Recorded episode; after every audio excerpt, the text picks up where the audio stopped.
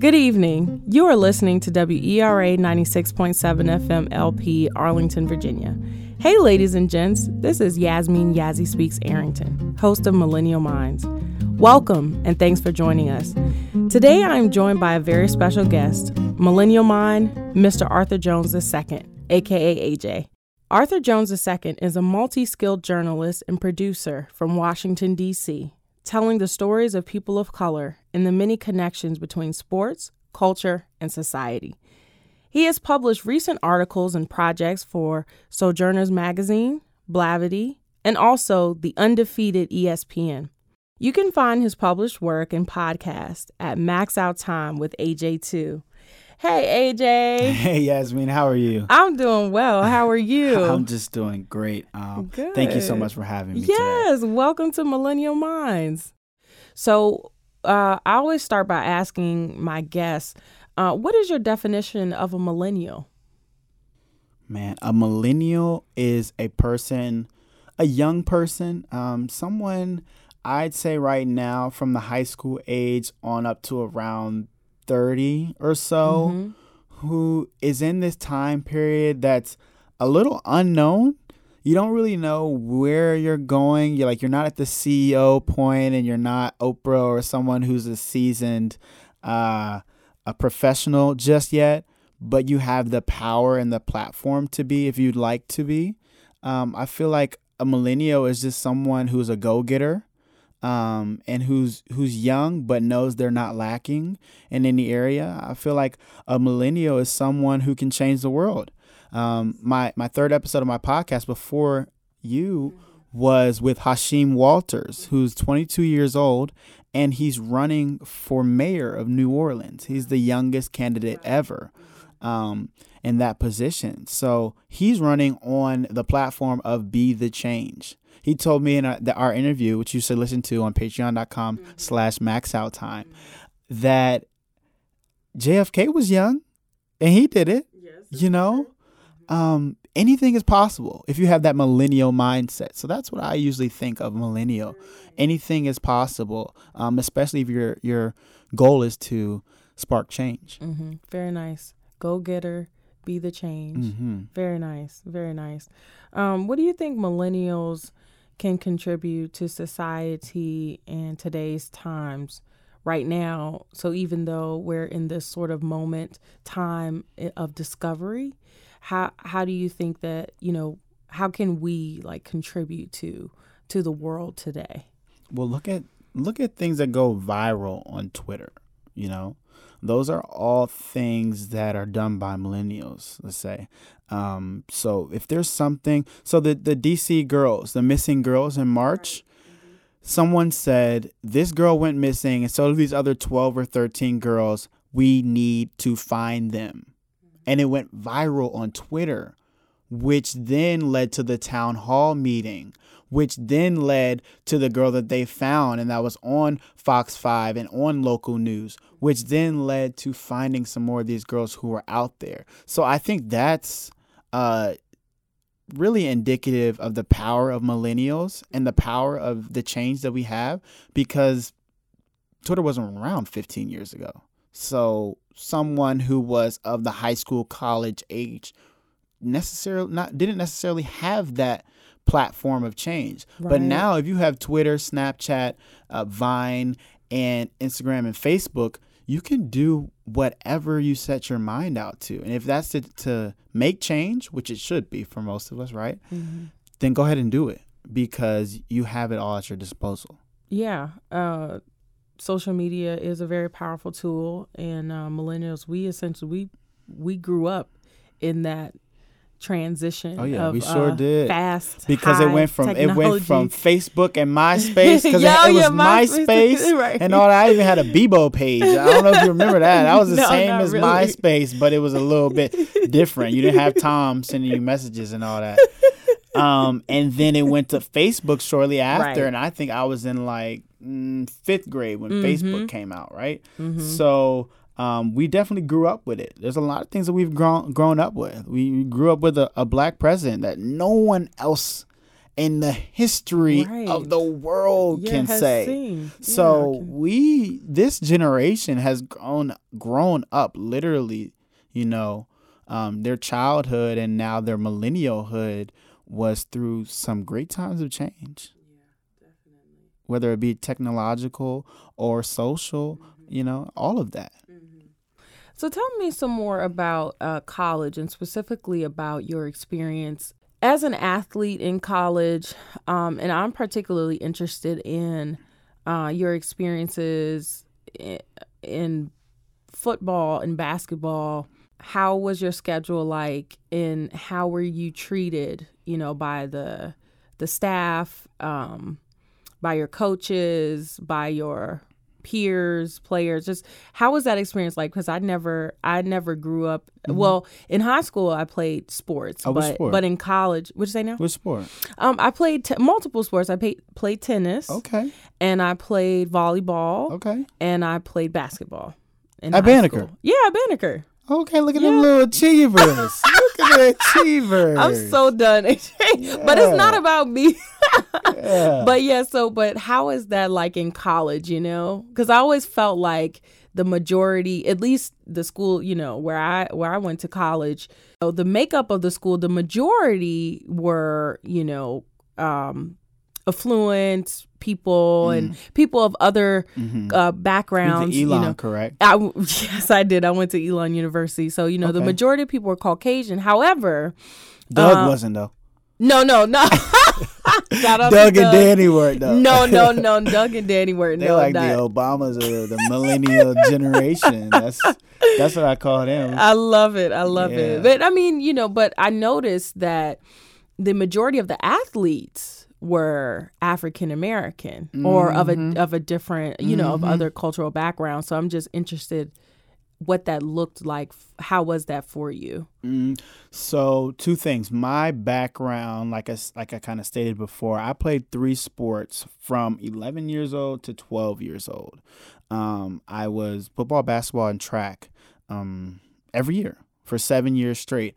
So at an academically rigorous institution like St. Albans School, um, time management was key, uh, especially when you are such such involved when you're so involved with sports like I was, you know.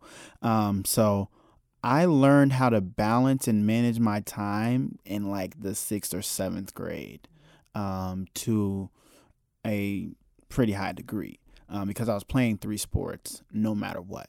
And even in the summertime, was training and even doing summer classes and stuff like that. So I was used to that whole mentality of get my schoolwork done um, and then go out to practice and be a beast or what have you. So um, I had been doing that for seven years before I got into college. Now, the way that that changes in college is not only is everyone a beast on the field, but it just ratchets it up a notch athletically. Academically, um, I had zero issues, not zero, but almost no issues with managing that transition because I was used to a very strict set schedule. You know, homework was checked every single day um, for years and years and years. And you get to college and it's like, oh, you got a class here, you got a class there. You don't have classes back to back usually. Um, in terms of you don't have a class Monday, Tuesday, Wednesday, Thursday, Friday like that, like you do in high school. So you do your homework for one class one night and do the homework for the other class the other night. Boom, done. Um, so the academic transition was fine for me. Uh, I was actually able to graduate early because I took so many classes while playing sports and did well in those classes. Because high school prepared me for that, both athletically and academically. But when you go out to practice, think about think about this. Um, I was all conference in you know the Washington D.C. private school league, right? Every player on that team was either all conference, all American, in whatever state they lived in. Um, so What does that everyone was good. all Everyone was good. or Everyone was. It means you were. You got to break it down for It means you were the best. you were at your position. You were the best, along with maybe one or two other people in that entire conference of schools. So the DCPS Okay. conference is called DCIAA. So that's Okay. H.D. Woodson, Wilson, um, So they're Eastern, divisions. Anacostia. Yeah, right. So in the Okay. private school division, I was one of the best.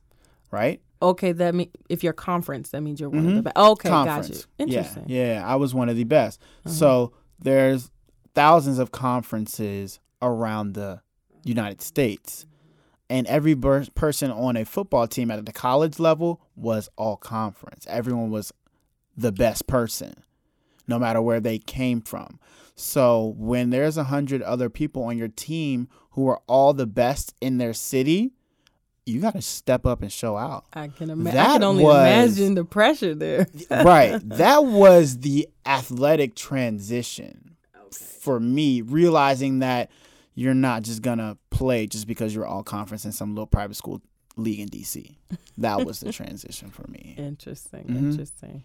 And did you did you have good treatment? You know, from from from your peers, from your coaches, and Yeah, I, I I- I really love my experience. Um, I feel like I feel as though it was a fair experience because I was a walk on, which means um, you were not giving a full athletic scholarship. So there was like about eighty or so guys who were given full athletic scholarships. Everything was given to them because they were an athlete. I walked on and, and basically chose to be an athlete. They signed. oh, you can do that. Right. Yeah. They Oh. signed a, a letter of intent in high school to say, I am going to this school to play football and get my education. But it's to play football. I said, you know, I want to play football. Pick me, essentially. So there's a, a, little bit of a difference within a walk on and you- right mhm. within a walk on and a top notch recruit who is doing it to play. Um, but they treated us equally. Um, my coach was a walk on when he was in college, so he respected us. Um, he he he had high respect for the walk ons, and a lot of us actually played, and I was one of them. I'm thankful to be one of them. Who, um, for four years, uh, at least three of them, I played in a number of games. Wow, Mhm. that's awesome. Mm-hmm. Well, I'm glad to. Sounds like you had a great uh, college career, and you were clear what you you discovered what you wanted to do early on, and you got into broadcast journalism, and you decided to be on the football team, and you were respected and treated well.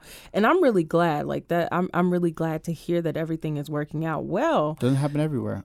Yeah, I, I, exactly. I Yeah. know. Um, so speaking, since we're on the topic of football and um, athletics, you know, lately in the news, we've been hearing a lot, and, and on social media, it's all over my feeds um, about protesting and, you know, and this Colin Kaepernick Mm-hmm. uh, situation. So if you could just enlighten us on, you know, what what has happened with him and his career and what that's like what people are doing as a result of that. So on August 14th, 2016, Colin Kaepernick was uh, actually the backup quarterback for the San Francisco 49ers, the the professional football team in San Francisco. And in football, they do a preseason and a regular season. So the preseason is four games in August, um, where basically, you know, you kind of fine tune things, see where you're at, and then you go and play the regular season from that point and try to win the Super Bowl, correct? And so on August 14th, which was the first preseason game for the 49ers, during the national anthem, Colin Kaepernick, the quarterback, um, He sat down. No, oh, no, he no. He just he sat down. No, he sat on the bench. okay. Did not stand up. And the only person to take notice of it was the only black journalist in the press box. So the journalists sit all the way up in the press box, all the way up at the top. So, you know, it's almost like if they have binoculars, they might actually have them up there. Um, where they're looking down, they can see everything. So the only person who really took notice. Is this what the exact stay to or no? Right. Okay. Yeah. All of that is That- called the press box. the area. press box. Mhm. Okay. The All elite. top. The, elite up there. Yeah, you can say that. yeah, yeah, yeah. So Oh, that's how I imagine it. At least. it is. It, it's fancy, winding down in certain parts of it, but then there's a part where there's journalists press. just, looking there to see what's going on. X, Interesting Y, that they're not on the field as opposed to looking from it from the box. Some of the people on the actual broadcast who you hear on TV, they might be on the field. Um, and then when you see them on TV, you see them standing on the sidelines. Those are called sideline reporters.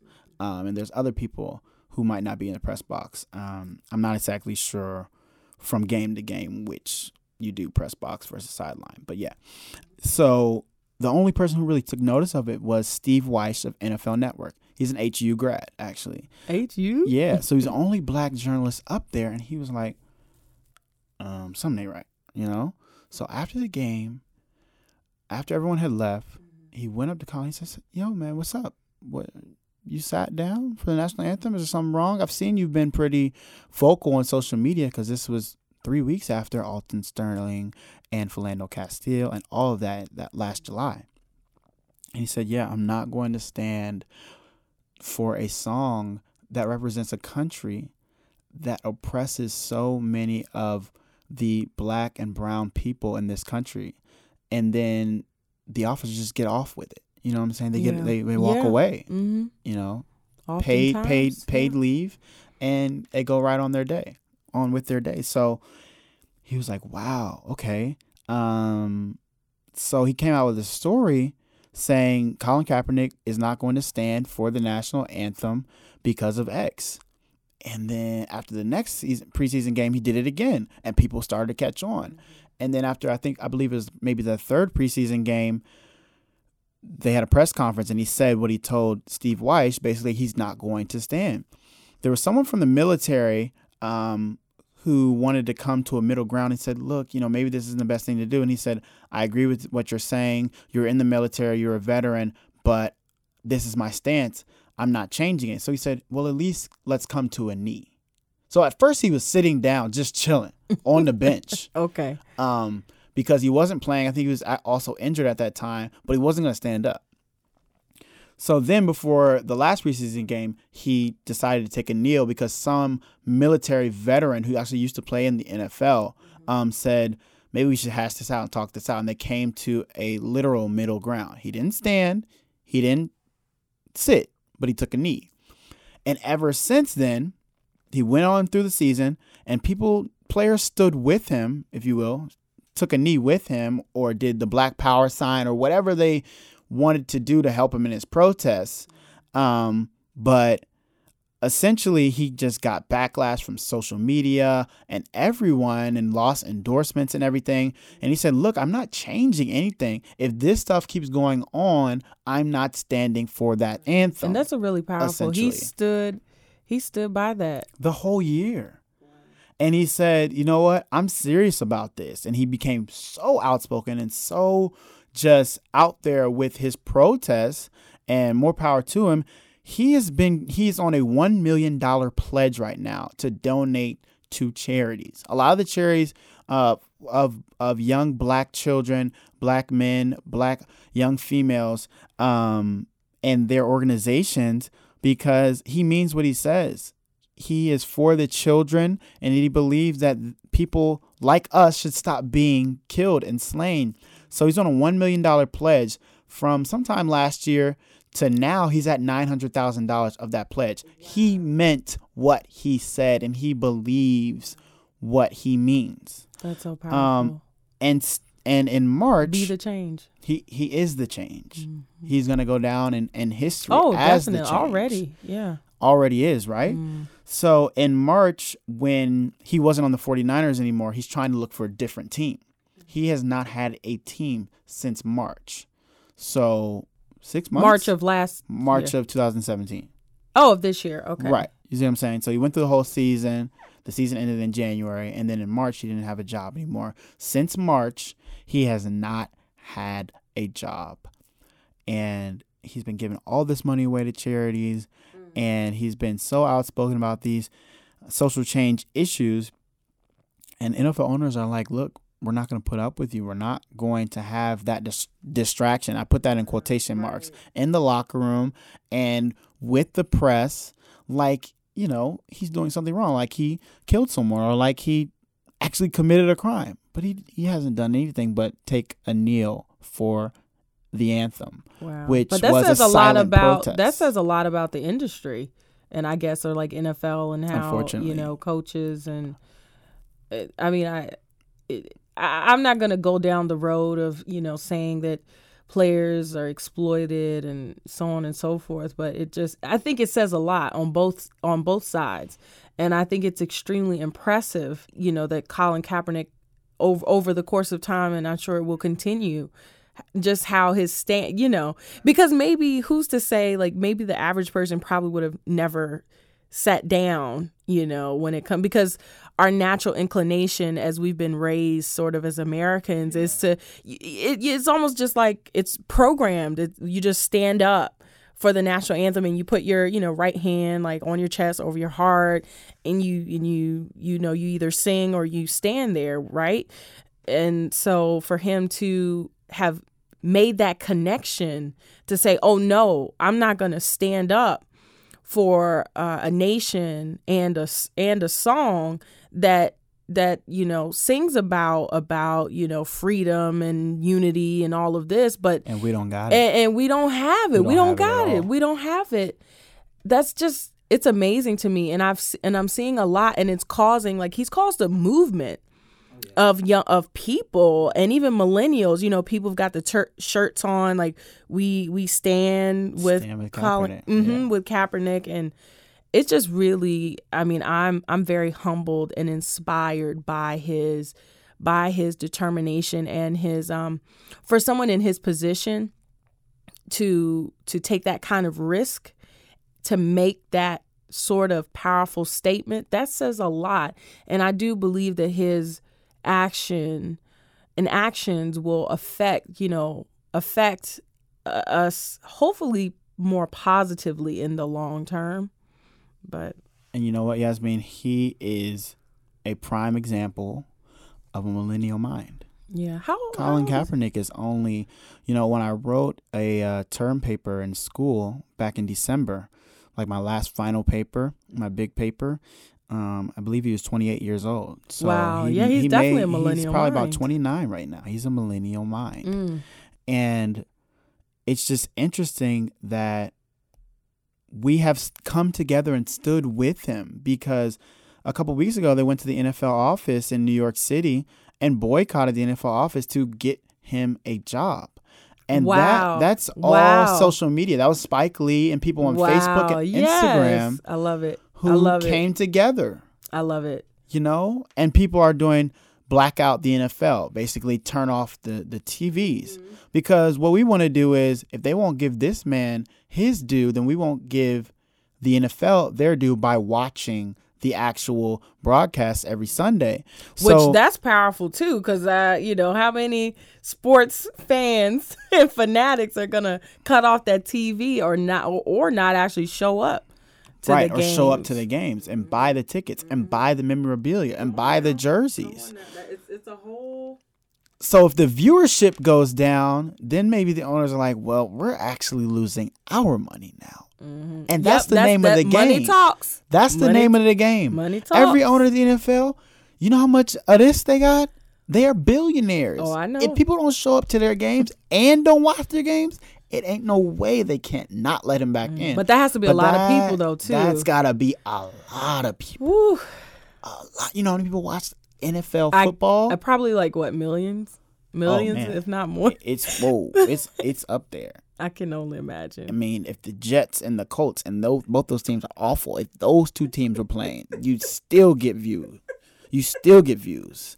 So it's going to take a, a huge movement that I do not know if everyone will get on board with this. Um, but but still hopefully, I'm I'm hopeful of him getting a job.